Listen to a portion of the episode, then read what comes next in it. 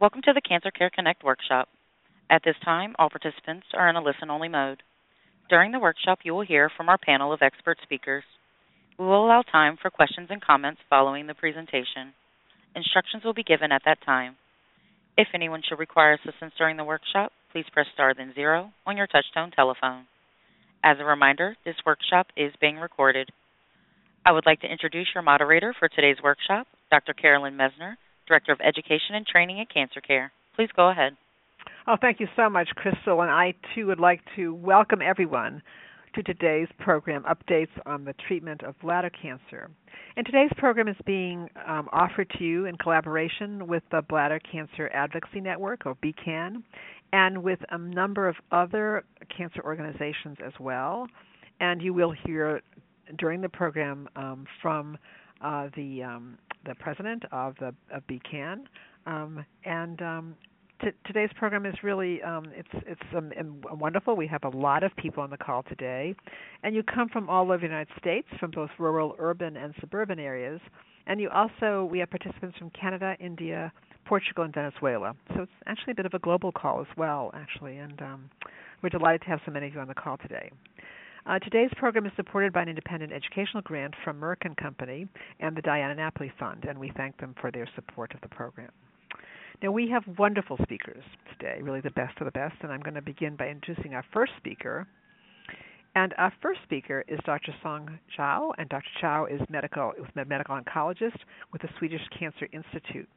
And uh, Dr. Zhao will be addressing overview of bladder cancer, including staging and grading, standard of care, the role of diagnostic technologies and precision medicine, targeted treatments, and emerging role of immunotherapy. It's really now my great pleasure to turn this program over to my esteemed colleague, Dr. Zhao. Thank you, Carolyn. Um, good morning, everyone. For the folks from East Coast, good afternoon. Yeah, I'd first like to thank the organizer, in particular Carolyn Messner from the Cancer Care Teleconference for inviting me to speak in this important event. I'm thrilled to have this opportunity to share with you current treatment for bladder cancer. First, let me start with the overview of bladder cancer. Bladder cancer is one of the most common cancers. The most common type of bladder cancer in the United States and Europe is urothelial carcinoma, which accounts for about 90% of all bladder cancers. Patients with bladder cancer often present with symptoms such as blood in the urine, pain with urination and urinary frequency or urgency. For those reasons, they will be referred by a primary care provider to a urologist for evaluation. The diagnosis of, of bladder cancer is based on urine test, cystoscopy, and biopsy. Treatment options for bladder cancer are dictated by stage and grade. Bladder cancer staging is based on how far the cancer has penetrated into the tissue of the bladder, whether the cancer involves the lymph nodes near the bladder, or whether the cancer has spread beyond the bladder or to the other organs. Grade, on the other hand, refers to how abnormal the cancer cells appear under the microscope bladder cancer are classified as either low grade or high grade. Low grade cancers can recur but very rarely invade. High grade cancer, however, are more likely to recur and become invasive. As first step of staging, urologists need to perform cystoscopy and surgically remove the tumor as much as possible. This procedure is called TURBT which stands for transurethral resection of the bladder tumor. An important goal of TURBT is to ascertain whether the cancer has invaded into the muscle layer of the bladder. If tumor does invade into the muscle layer, it is called oh, I'm sorry. If the tumor does not invade into the muscle layer, it is called non-muscle invasive bladder cancer. If the cancer has grown into the muscle layer of the bladder, it is called muscle invasive bladder cancer. This distinction is very important since treatment choices for non-muscle invasive disease and muscle invasive disease are quite different. Approximately 70% of newly diagnosed bladder cancer are non-muscle invasive bladder cancer. Initial treatment for non-muscle invasive bladder cancer is TURBT, and this is often followed by additional therapy, including intravesical chemotherapy or BCG. Intravesical means the medicine will be given by urology into the bladder. Intravesical chemotherapy or BCG reduces the chance of cancer recurrence. Cystoscopy, I'm sorry, cystectomy, which means surgical removal of the bladder, is reserved only for persistent or recurrent bladder cancer despite of TURBT intravesical treatment. On the other hand, the treatment for muscle invasive bladder cancer is more aggressive because muscle invasive bladder cancer is associated with a higher risk of metastases. The most important treatment for muscle invasive bladder cancer is surgical removal of the bladder, specifically radical cystectomy plus lymph node dissection. It should be noted that only approximately 50% of the patients with muscle invasive bladder cancer are cured by surgery alone. There have been numerous studies demonstrating treating muscle invasive bladder cancer with chemotherapy prior to cystectomy improves outcome and chance of cure. Therefore, the combination of preoperative chemotherapy and surgery have been established as the standard care for muscle invasive bladder cancer. However, preoperative chemotherapy is reserved for the patients who are healthy enough to tolerate this treatment. In some cases, chemotherapy may be given after surgery instead of before surgery. We should note that patients generally have a better chance tolerating and completing chemotherapy before the surgery rather than doing it after surgery. For patients who are not a candidate for surgery or decline surgery for any reason, concurrent chemotherapy and radiation or radiation alone can be considered. Chemotherapy and concurrent radiation should be performed after TURBT. Please keep in mind that risk of cancer relapse after concurrent chemotherapy and radiation may be higher than surgery. Therefore, the surgery is still considered the standard of care, ideally uh, in combination with preoperative chemotherapy. For staging of bladder cancer, we often need imaging tests. Imaging tests such as CT and MRI are used to detect not only abnormalities or masses along the urinary tract, including kidneys, ureters, and bladder, but also enlarged lymph nodes as well as metastases to other visceral organs. There is some evidence suggesting PET CT may be better than CT or MRI alone in detecting bladder cancer metastases. Therefore, PET CT may be considered in selected patients if metastasis is suspected. If the bladder cancer has spread to multiple lymph nodes or other visceral organs, which we call the metastatic bladder cancer, systemic therapy will be the standard of care. Options of systemic therapy, including chemotherapy, immunotherapy, and target therapy. The most commonly used chemotherapy regimen include cisplatin plus gemcitabine, carboplatin plus gemcitabine, or a multi-drug regimen called MVAC, MVAC. For metastatic bladder cancer, chemotherapy is the most effective treatment. Therefore, is recommended as a first-line option. A small percentage of patients with metastasis to the lymph nodes or even lung may be cured by chemotherapy. The most common side effects of chemotherapy include fatigue, increased risk of infections, bru- bruising or bleeding easily, hair loss, hearing change, nausea, vomiting, numbness, tingling in the hands or feet, or sometimes the hematuria or blood in the urine. This side effect, those side effects are usually temporary and resolved after chemotherapy is completed. Since chemotherapy is associated with significant side effects, it is important to determine if a patient is fit enough for tolerate chemotherapy. Up to 50% of patients with advanced bladder cancer are not candidates for platinum-based chemotherapy regimen because age or coexisting medical conditions. For those patients, immunotherapy will be more appropriate. Several immune checkpoint inhibitors are approved by FDA for treatment of advanced bladder cancer. Immunotherapy works through directly activating patient's immune system to attack cancer cells. Those immune checkpoint inhibitors are effective in only about 20 to 30 percent of patients.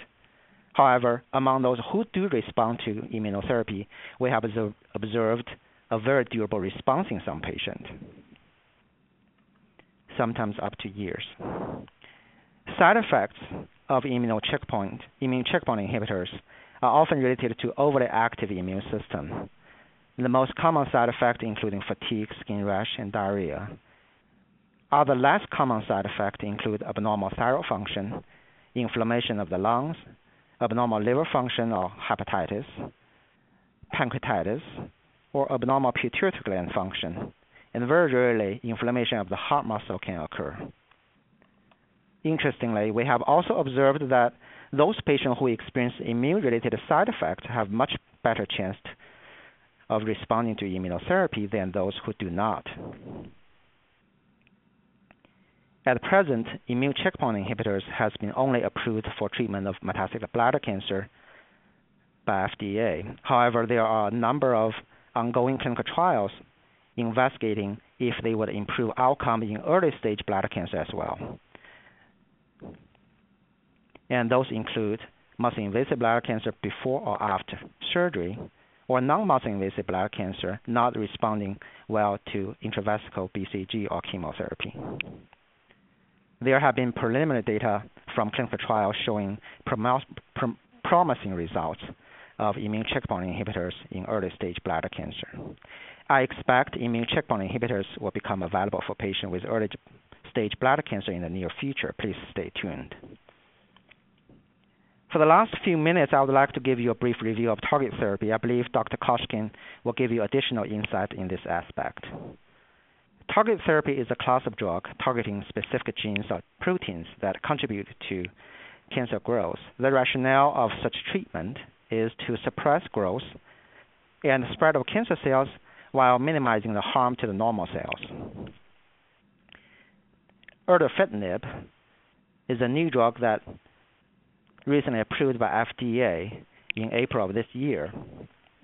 It is the most, uh, it is the first target therapy approved by FDA for metastatic bladder cancer.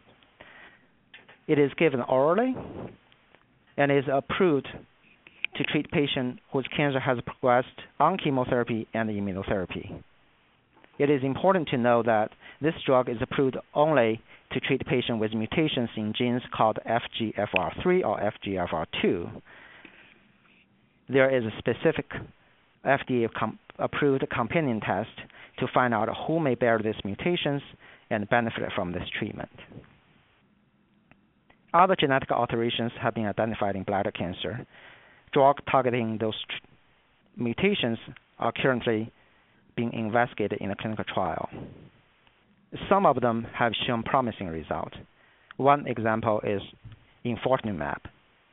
It targets a protein called Nectin-4, and this drug has been currently submitted to FDA for accelerated, accelerated approval for treatment uh, for advanced bladder cancer.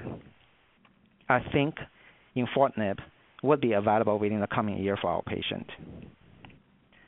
The other example is sacituzumab govitecan. This is a drug targeting a protein that highly expressed in most bladder cancer. It is currently being investigated in a phase 2 clinical trial. I'll wrap up my talk with a few take-home messages. First, treatment approach of bladder cancer is determined based on stage and the presence of muscle invasive disease. Second, Standard of care for localized muscle invasive bladder cancer is preoperative chemotherapy followed by surgical removal of the bladder. Third, chemotherapy is a first line choice for advanced or metastatic bladder cancer. For those who are not fit for chemotherapy, immunotherapy is a good option. Fourth, toxic therapy such as erdafitinib may benefit from patient, for, may benefit a patient with specific mutations Last but not least, All the treatments mentioned here are the result of decade-long vigorous research and clinical trial.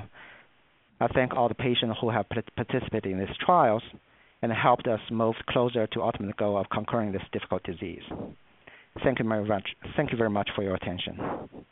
Oh, thank you so much, Dr. Zhao. That was really wonderful. Actually, um, I have to say that um, just a wonderful overview of of uh, cancer, and then also just um, uh, giving people summing up with some take-home points for people to remember. And I'm sure there'll be questions for you during the Q and A. But thanks for organizing this and um, and starting off and, and setting a context for today's program. So thank you. And our next speaker is Dr. Vadim Koshkin. Dr. Koshkin is a genitourinary medical oncologist, UCSF Medical Center, assistant professor of medicine, UCSF School of Medicine. And uh, Dr. Koshkin is going to be addressing new treatment approaches, predicting response to treatment, clinical trial updates, how research increases treatment options, and key questions to ask your healthcare team about quality of life concerns and follow up care. It's really now my great pleasure to turn this program over to my esteemed colleague, Dr. Koshkin. Okay, thank you so much, Carolyn. And uh, that was a great and uh, very comprehensive um, review by Dr. Zhao earlier. Um, and my task now is to address uh, the new developments in the treatment of bladder cancer. And uh, over the last several years, this really has been a, a very um, exciting field with many um, uh, new and interesting treatment options and various research developments. Um, I would say the biggest new treatment approach introduced in bladder cancer over the last five to ten years have been immunotherapy treatments with uh, drugs known as checkpoint inhibitors. And Dr. Zhao uh, uh, did touch on this in his talk. Um, but uh, currently, these drugs uh, are approved in metastatic bladder cancer, uh, and uh, the first approval was in 2016. So I've had about you know three to four years of experience with these drugs now, uh, and there are now five different agents approved. Uh, these are uh, drugs that may be familiar to some patients. Um, uh, both from um, just maybe being exposed to them, but also from uh, f- uh, from advertising. And uh, these include drugs like pembrolizumab or Keytruda, uh, um, and also atezolizumab or Tecentriq. Those are probably the two most common ones used in bladder cancer. And then uh, additionally, there are other drugs like nivolumab, avelumab, and durvalumab. Um, these are, uh, although approved only in metastatic disease right now, are increasingly used in clinical trials uh, of earlier stage disease, as Dr. Zhao addressed as well. So this includes in muscle invasive disease as systemic therapy prior to intended surgery, um, or uh, additionally in non-muscle invasive disease.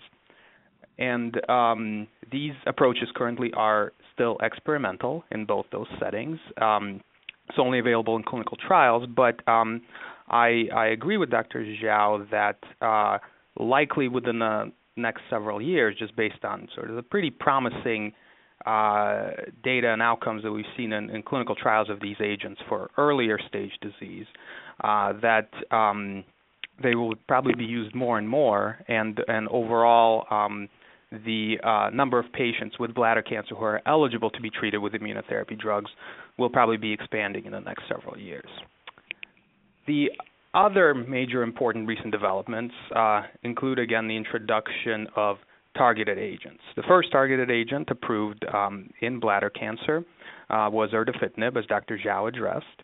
Um, this drug or other drugs like it, um, the reason they're called targeted agents is because they target something that is specific to to the cancer cells that differentiates them from the rest of the body, from the normal cells. And uh, this could be something like a uh, mutation or a group of mutation that the cancer cells have, but the the rest of the body does not, uh, or a certain specific feature of, of, of the cancer cells that make them more easily targetable. Uh, as I mentioned, erdafitinib became the first targeted agent to gain FDA approval in metastatic bladder cancer just uh, a few months ago, in April of uh, 2019.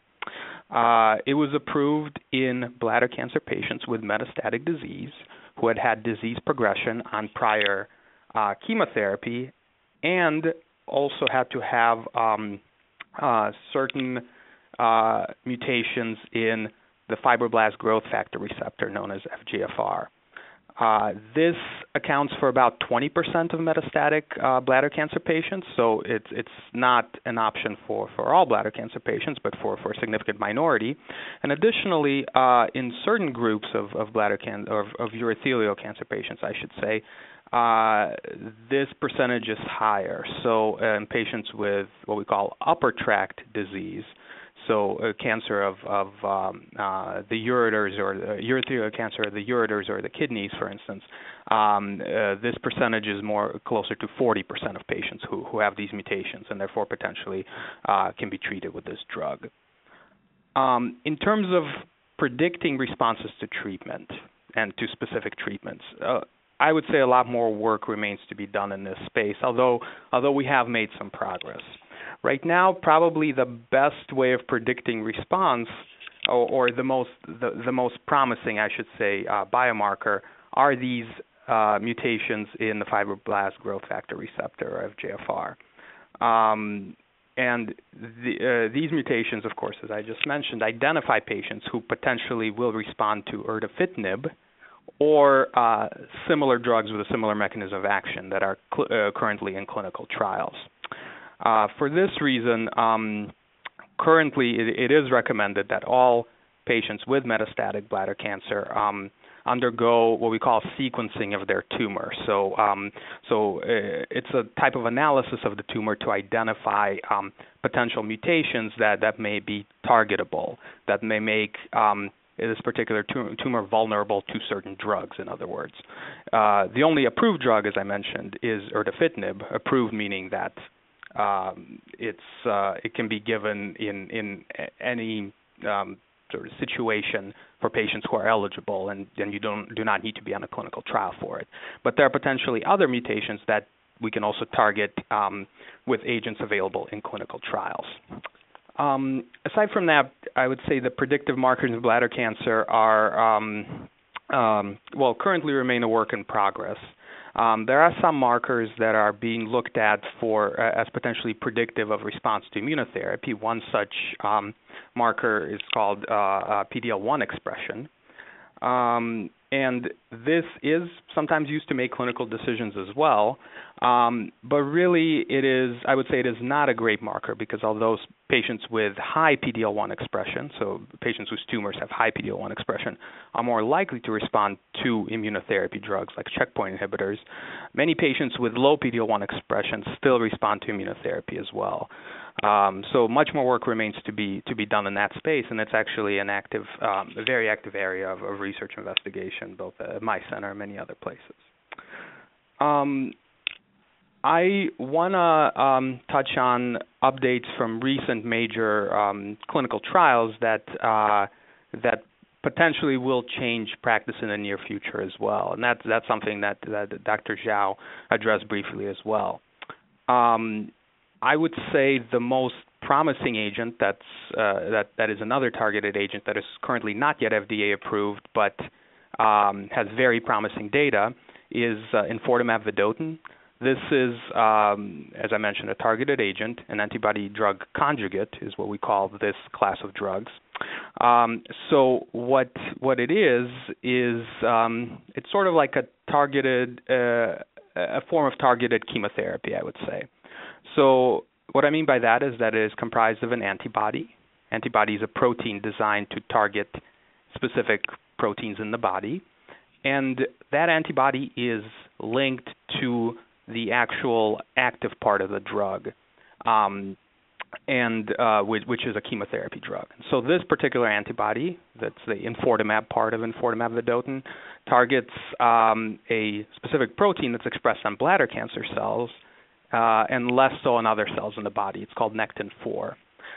And um, so when when patients are given this drug as an infusion, these uh, the um, this compound acts as as, uh, as a targeted missile. Um, it seeks out cells expressing this specific protein, which happen to be bladder cancer cells, it is internalized by those cells, and then the warhead part of the drug, the vedotin part, which is the chemotherapy, is released and, and destroys the cell. And uh, because it, it uh, preferentially targets bladder cancer cells specifically, um, it uh, it can lead to the reduction of um, of of the tumor bulk of the cancer bulk and not cause as as as many other side effects as traditional chemotherapy does. As I mentioned, this drug is not yet approved, um, so not not available for wide use yet. But um, the clinical trial um, of this drug that was presented, um, that the data from which was presented just a few months ago at, at the major oncology meeting, was very promising. Uh, it showed that many patients with metastatic bladder cancer who were previously treated with chemotherapy and then also with immunotherapy, and unfortunately progressed or had worsening disease on both both those therapies. When they were treated with this drug, many had very good responses. So while it's um, it's not possible to say for sure that will be that it will be approved uh, because the uh, the FDA, the Food and Drug Administration, basically has to uh, go over all the data from that clinical trial and really kind of confirm that uh, it works as well as uh, as uh, um, the data was presented. But um, given the again significant need in this patient population for new drugs, uh, most uh, um, doctors who treat bladder cancer patients, like myself and Dr. Zhao and, and others, uh, expect that it probably will be approved, and that approval may happen uh, fairly soon. I mean, with, within months. Um, there is another similar targeted agent uh, with another uh, very unpronounceable name called sacituzumab govitecan, or SG for short, um, that uh, has a similar mechanism of action but targets a different protein. Uh, it also has promising data, um, but is not as far along in its development as enfortumab vedotin. Um, still, it's it's exciting to have you know not not just one but but several potential new options, and and really uh, goes a long way to um, to showcase how how active research has been recently in um, in bladder and urothelial cancer specifically to, to, to produce these new drugs. Um, in uh, in recent years, as I mentioned, this has been a very active space with many new developments. Um, really, after m- many prior years of stagnation, where really the only thing that was available was chemotherapy. So it's very, very exciting to have to have these these many new options. There are many other important trials that are currently um, ongoing and have either finished enrolling patients and are sort of awaiting their, their results, or or that are still enrolling. And so um, it's very possible that in the near future uh, the standard of care uh, potentially uh, will will change further. And in fact, uh, again, most mo- most uh, doctors and clinicians who treat bladder cancer patients anticipate that um, uh, what what we're doing, the the drugs that we're giving to patients now will be much different uh, two, three years from now, and both in terms of the combinations and the sequences and, and things like that. Um, one important recent trial that also suggested um, potentially new developments is that um, well, to go back to something Dr. Zhao mentioned, is that uh, currently the standard of care for um, for metastatic uh, bladder cancer is uh, is chemotherapy as the first line treatment for most patients. There have been several trials now investigating combinations of chemotherapy and immunotherapy, since we know that, that both work pretty well, but but uh, currently the standard of care is to sequence them, so to give one after the other. But there are a number of trials ongoing that give them together up front to see if there are basically better and increased responses. And uh, at a recent meeting just just a few weeks ago, the big um, European Oncology meeting, one of these trials presented very preliminary data suggesting that there may be early benefit of combining chemotherapy and immunotherapy as the first treatment option for metastatic bladder cancer. That data um, is still um, uh, fairly immature. What I mean by that is is that uh, we need more time to see sort of longer term effects, but it's it's certainly pretty promising and suggests that again the standard of care may change soon. And finally, I'll just wrap up by um, addressing some of the key questions that are good to ask your healthcare team. Um, I would say that in general, it's it's great to ask as many as many questions as possible because because this is um, a very uh, complex field and moreover a very dynamic field where things are changing rapidly. Um, it's very important to um, for for the patient and family to really gain the understanding of of the treatment that's being offered, its side effects, logistics of how it's given, and, and just generally what to expect. It's very important to understand what the goal of this treatment is. Is it given um, for as a curative intent, as in to get rid of cancer completely, or is it something that uh, will um, uh, be able to drive the cancer back, but potentially not get rid of it completely? Something called a palliative treatment. Um, and then I would say that most patients do ask questions that are important to them, and therefore these are important questions. So um, I think one of the most important roles that uh, that physicians and doctors have in general who, who treat cancer patients is to be able to provide education to patients and family members of uh, sort of what they're going through and, and, uh, and what to expect. And so, so again, I just reiterate it's it's it's important to ask uh, ask as many questions as possible and um, and uh, to you know try to get them answered. And I'll just uh, wrap up with that. Oh well, thank you very much, Dr. Koshkin. That was really very, again, very informative and um, really lots of information for people in terms of um, the new treatments that are available and also um, things that they should be talking to their healthcare team about, questions to ask, and to be very much aware of what's happening that's new in the field as well. So thank you. Um, and I think being on programs like this, any way that you can keep getting new information is really important to everybody on the call. So thank you. And I know there'll be questions for you during the Q and A as well. And our next speaker is Ms. Diana Burden. Ms. Burden is a dietitian. She's an oncology dietitian with the Michael E. DeBakey VA Medical Center. And Ms. Burden is going to be addressing, addressing nutrition and hydration concerns and tips. It's my great pleasure now to turn this program over to my esteemed colleague, Ms. Burden. Thank you, Carolyn. I'm excited to be part of today's presentation. Um, just to start with, um, nutrition and hydration are essential, not only in the tolerance to your tolerance to treatment, but also just providing you the energy to do the things you enjoy. Uh, your diet might be modified during um, your treatment, even after your treatment, just depending on if you're experiencing any side effects. Some potential side effects, we've heard some earlier here in the presentation, but um, may include um, some such as decreased appetite, changes in taste and smell, nausea, vomiting, diarrhea, and fatigue. But during your course of treatment, your nutritional um, needs may increase just depending if you have a surgical um, procedure, if you have radiation, if you have any other challenges that might be impacting um, your nutritional goals, then your dietitian can definitely help um, help you come up with a plan that's individual for your needs. Now, um, if you're not able to meet your nutritional goals, it can impact your overall health. It might even result in a delay in treatment. So it's important to be in touch with your healthcare team. And a dietitian can sit with you, help um, you understand your nutritional goals.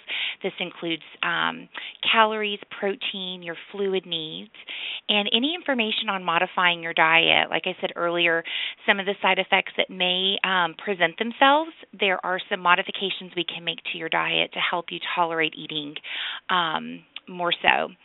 But something I always hear from patients is, "Oh, I don't need to worry about it if I lose some weight. I'm overweight." Um, but it's important to realize when you're going through cancer treatment, your body's in a different situation than somebody who's not going through cancer treatment, and so losing weight can impact you in a different way. Um, even if you are overweight, you can actually become malnourished. It's um, something that we don't really hear a lot about in the media, but it is very much possible. And so, whenever you are losing weight quickly and you're going under treatment, you actually can lose more muscle than you realize, and that can impact your level of energy, your endurance, and actually increase the fatigue you may experience. Um, there are some medications that can help address um, side effects that you might experience. So always talk with your health healthcare team. Keep them um, involved in what's going on with you. Please tell them sooner than later. That way they can help. Um, we can all help to um, help you feel better more quickly. Um, so, if you are experiencing side effects when eating, try keeping a record of things that might give you trouble, and that'll also help us help you um, figure out maybe what be, may be going on. But dehydration is something that we don't really talk a lot about, but it's very present um, in the oncology population, and it can actually make some of the symptoms worse. So, staying hydrated is very, very important. If your appetite's less, then oftentimes you're not going to drink as much. So, dehydration can actually amplify the nausea, fatigue, can make you feel dizzy and lightheaded. And just as a reminder, fluid is anything that's liquid at room temperature. Um, most people need between 8 and 10 8 ounce glasses of fluid a day, but some treatments can actually increase your fluid intake. So, talking with your team about that's important. Um, in closing, there are several members of the healthcare team dedicated to your care and supporting you during this time. So, please reach out to them and allow them to support you during your care. Thank you so much for letting me be part of today's presentation. I'll pass the line back over to Carolyn. Oh, thank you so much, uh, Ms. Bearden. That was really wonderful, actually. Um, and always people are interested in how they're going to what they do about eating and also um, with fluid intake. So that's really a, wonderful presentation. So thanks a lot. And um, and our next speaker is um, Dr. Stephanie Chisholm, and Dr. Chisholm is uh, Director of Education and Research at the Bladder Cancer Advocacy Network, BCAN, and she'll be addressing um, the Bladder Cancer Advocacy Network network's free programs. And she also has been just a wonderful person to work with on this particular program and on all of our bladder cancer programs that we do going forward in, in the back as well, the ones we've done previously as well. So I now want to turn this program over to my esteemed colleague, Dr. Chisholm. Thank you, Carolyn, so much. I really appreciate it. Obviously, the Bladder Cancer Advocacy Network only deals with bladder cancer, and we've been around since 2005. And we have a full spectrum of resources that touch on everything that you heard about today. And so I really would encourage people to visit our website, wbcan.org and take a look at some of the different things that are there. Everything from helping you understand your disease with our bladder cancer basics to videos that we have specifically focused on nutrition and bladder cancer, including some recipes. We have videos as well as fact sheets on immunotherapies and we have a number of webinars addressing so many issues relating to quality of life as well as the diagnosis and treatment of bladder cancer, including some upcoming webinars that will deal specifically with targeted populations such as the military and women. So I encourage people to visit and sign up for any of those free resources. We do a lot of awareness walks because we hear on a regular basis that most patients tell us I didn't know you could get cancer in your bladder until my doctor told me that's what I had. And so we're really trying to raise the bar of awareness around the country, and we have walks in over 26 cities scheduled for 2020, including one at the end of 2019 in Miami, which will be a first for us down there in November. So we're really looking forward to helping you understand your bladder cancer journey. If there are concerns that you have and you want to talk to somebody who really literally does know what you're going through, please feel free to reach out to us. You can do that through our website and we can connect you with one of our survivor survivor volunteers who is there to help explain what they were thinking when they went through their treatment and give you some suggestions for questions you might want to ask. So we have a wealth of resources and we encourage everybody to visit us. Remember, it's WBC, excuse me, www.bcan.org, as in Beacon of Hope. Oh, thank you so much, Dr. Chisholm. That was really wonderful and a wonderful resource for people who may not have used this resource, and some of you are using it already, but more information about that resource. So terrific. Thank you so much. Um, and I'm just going to say a few words about cancer care before we then take your questions. So please start to get your questions um, ready. So we'll take them shortly. Um, so I'm going to say a few words about Cancer Care. Cancer Care is a national organization, um, and we provide a host of psychosocial services, which means helping people with the practical, emotional, and social aspects of dealing with all cancers, including bladder cancer as well. And what those what that means is that we do offer, for example, we do offer the chance to talk with one of our oncology social workers about any question or concern you may have. We offer practical and financial assistance. We have a co-payment assistance program. Um, we also um, have a number of support groups, both on the telephone and online, and certainly have groups for caregivers as well. Um, and those those programs are actually very popular. I, I think we have over 138 online support groups for many different types of cancers, including bladder cancer, and and also in terms of different ages. So for young adults, for older adults, for middle-aged adults, um, for um, for caregivers, um, for people of many different backgrounds coping with different types of, of cancer. Um, so there is something for everyone, and if and if you like an online support group, which allows you to kind of post or listen to messages, um, you know, throughout the day, it's good for our international participants as well. Of course, it's a really wonderful resource. There is no uh, time or um, there's no time constraint, and it is, these are all moderated by a professional oncology social worker. Um, we also um, have a Cancer Care for Kids program in which we help children who live in families where there is a cancer diagnosis, bladder cancer, any type of cancer, and indeed um, many children and teens really have a hard time understanding, and families have a difficult time often explaining to children um, what is going on, why things perhaps have changed a bit in the family, and so those are really very, very important program as well. And uh, we have, of course, these workshops that we offer quite regularly on different types of cancers as well as on different topics. Um, so um, I'll mention some of those at the end of the program as well. So now we do have time for questions, and I want to ask, uh, have you all queue up and ask questions. I'm going to ask uh, Crystal to explain to you how to queue up and ask a question, and we'll take as many of your questions as possible. And if we don't get to your question at the end of the call, I'll tell you how to get your questions answered. How's that? So, Crystal. Thank you.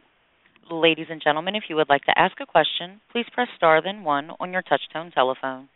If your question has been answered and you wish to remove yourself from the queue, you may press the pound key. Those of you on the web may submit questions by clicking Ask a Question. And our first question comes from Emil S. Your line is open. Hi. According to Cure magazine, a Dr. Vineta Lekensvar from Medical College of Georgia and Augusta University claims that bladder cancer is considered one of the most expensive concerns to create as clinically managed from diagnosis to final outcome. Why is it so expensive? Is it because of the constant testing? And what is the prognosis of bladder cancer? Okay, well, thank you. Well, Emil, good to have you on the call, and thank you for that really good questions. A couple of questions here. So, um, I'm going to ask our two medical oncologists to address that question in a general way.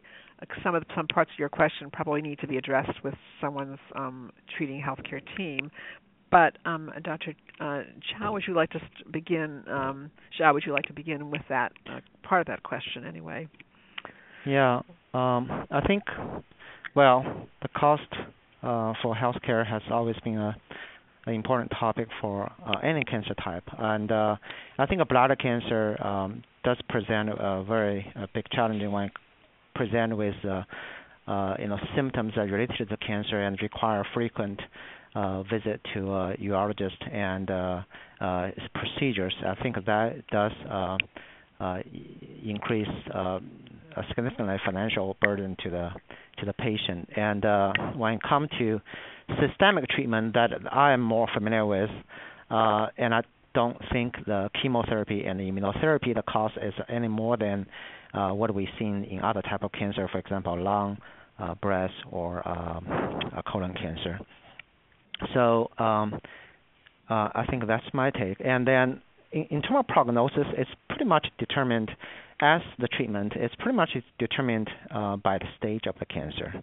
And in early stage prost- uh, bladder cancer that we um, you know are prim- primarily managed by a urologist, and uh, some of them actually will be cured um, by certain, uh, and including TURBT and uh, uh, you know intravesical chemotherapy or BCG, and they will never need uh, come to medical oncologist for consultation. Uh, but when it comes to prognosis for muscle-invasive bladder cancer, that will require involvement of medical oncologists or even more advanced stage metastatic uh, bladder cancer, and that is a very different story because, uh, as I mentioned, only 50%, a little bit more than 50% uh, patient with muscle-invasive bladder cancer would be cured even uh, with uh, preoperative chemotherapy followed by surgery. And uh, hopefully, we can improve that by incorporating uh, immunotherapy uh, in the future. And uh, for metastatic bladder cancer, it is extremely difficult to cure, and uh, uh, we rarely see chemotherapy uh, eventually reach, result in a complete remission, but most patients would not um, consider cure. Most of con- most of disease would not be considered curable with our current standard of care. Thank you. Um, and Dr. Koshkin, do you want to add anything to that? Uh, yeah, sure. Um, yeah, so uh, again, very good couple of questions. I um, uh, to answer them sequentially. Again, I want to uh, mostly second what uh, Dr. Zhao said um, in regards to it being the the most expensive cancer to treat from from um, diagnosis onwards. There there is a lot of literature um, suggesting that, and uh, I agree with Dr. Zhao that it is mostly driven by um, a variety of, of procedures, and procedures have to be done repeatedly, uh, specifically for uh, earlier stages of disease and non-muscle invasive um, bladder cancer. In regards to prognosis, that that is a very important question and, and a very um, uh, important question, of course, to to always ask your your provider and your uh, your treating physician. Um, but it is not a question that can be answered generally for the disease as a whole. It it depends on a whole variety of factors, some of which are uh, tumor specific or well, cancer specific, so to say, and that's uh, and that is driven by um, stage and extent of disease, like like um, Dr. Uh, Dr. Zhao addressed, as well as uh, potentially other um, uh, medical uh, history that the patient may have, um, and then of course it is uh, it is driven by characteristics of the of the patient as well, sort of what therapies they would be um, eligible for, and, and, and things like that. So so very important question I would say to ask on an individual basis for um, you know a, a, a provider that that is that is familiar to you and your specific specific case. And is this, uh, although some diseases may not be uh, immediately cured, and we have a lot of, of course, chronic diseases out there, are these diseases so treatable? I guess is the question is, are there various treatments for bladder cancer that make a difference as well? So, put does it put into a category of being a bit of a uh, it's it's a disease that maybe at, at some point can't be cured but can be treated. Is that is that a fair thing to say? Uh, that that is absolutely a fair thing to say. Yes, for um, uh, up, to a certain stage of disease, um, again, certainly for non-muscle invasive and muscle invasive, uh, we're we're at a point where with a with a variety of treatments, the cancer can be eliminated altogether. Once you get to the, the metastatic stage, sort of where it's spread outside the bladder, that's considerably more difficult, as Dr. Zhao mentioned, but but certainly still very very treatable. Um, and um, there are a variety of treatment options, both the standard of care like chemotherapy, immunotherapy, and a variety of new agents and new drugs that are uh, that will probably be coming online soon, and also um, also a lot of um, really exciting clinical trials that that really suggest this disease is much more treatable um, now than it was even a short time ago, like five to ten years ago.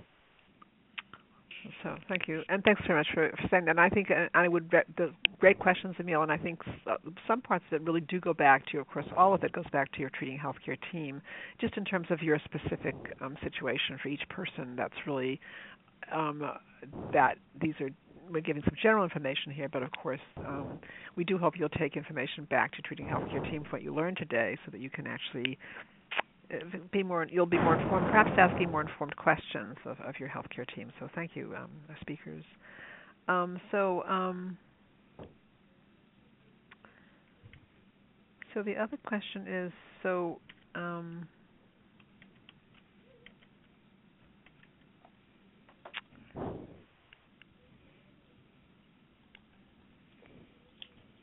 So this is a question um, I'll ask Dr. Koshkin this question. I am currently seeing a bladder cancer expert, but have some reservations about our discussions. Should I seek a second opinion? Then you commented just seeking a second opinion. What, how, when, what um, drives that?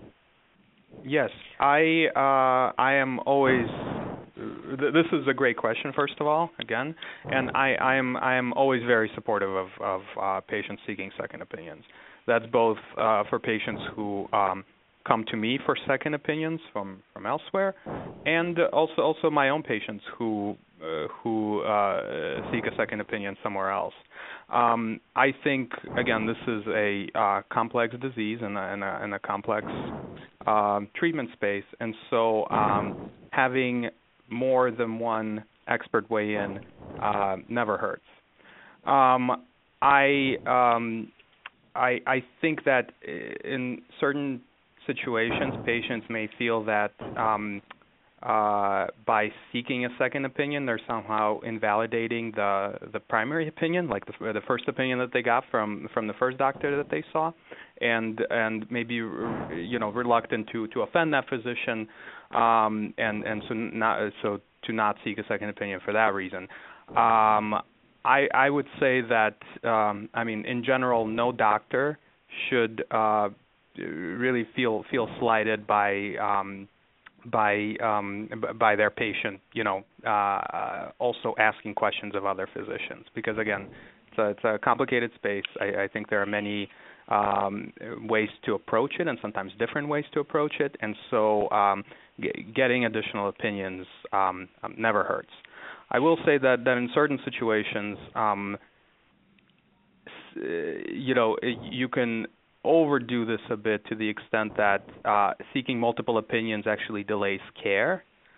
So um, I think I, I think that situation is, is maybe a little bit more precarious, where you know if if you're if if someone's waiting several weeks to see you know a world-renowned expert because um, you know they had already seen uh, let's say two other people, uh, and uh, so so I would just be careful in a situation like that where uh, sometimes time is of the essence to start treatment as soon as possible. But but aside from that, I mean, I I I don't think it's it, it it's ever wrong really to to seek a second opinion. Excellent, thank you. And Dr. Yeah. Zhao, your thoughts as well, Dr. Yeah. Zhao? Yeah, I, I, I completely agree with Dr. Koshkin's comment on.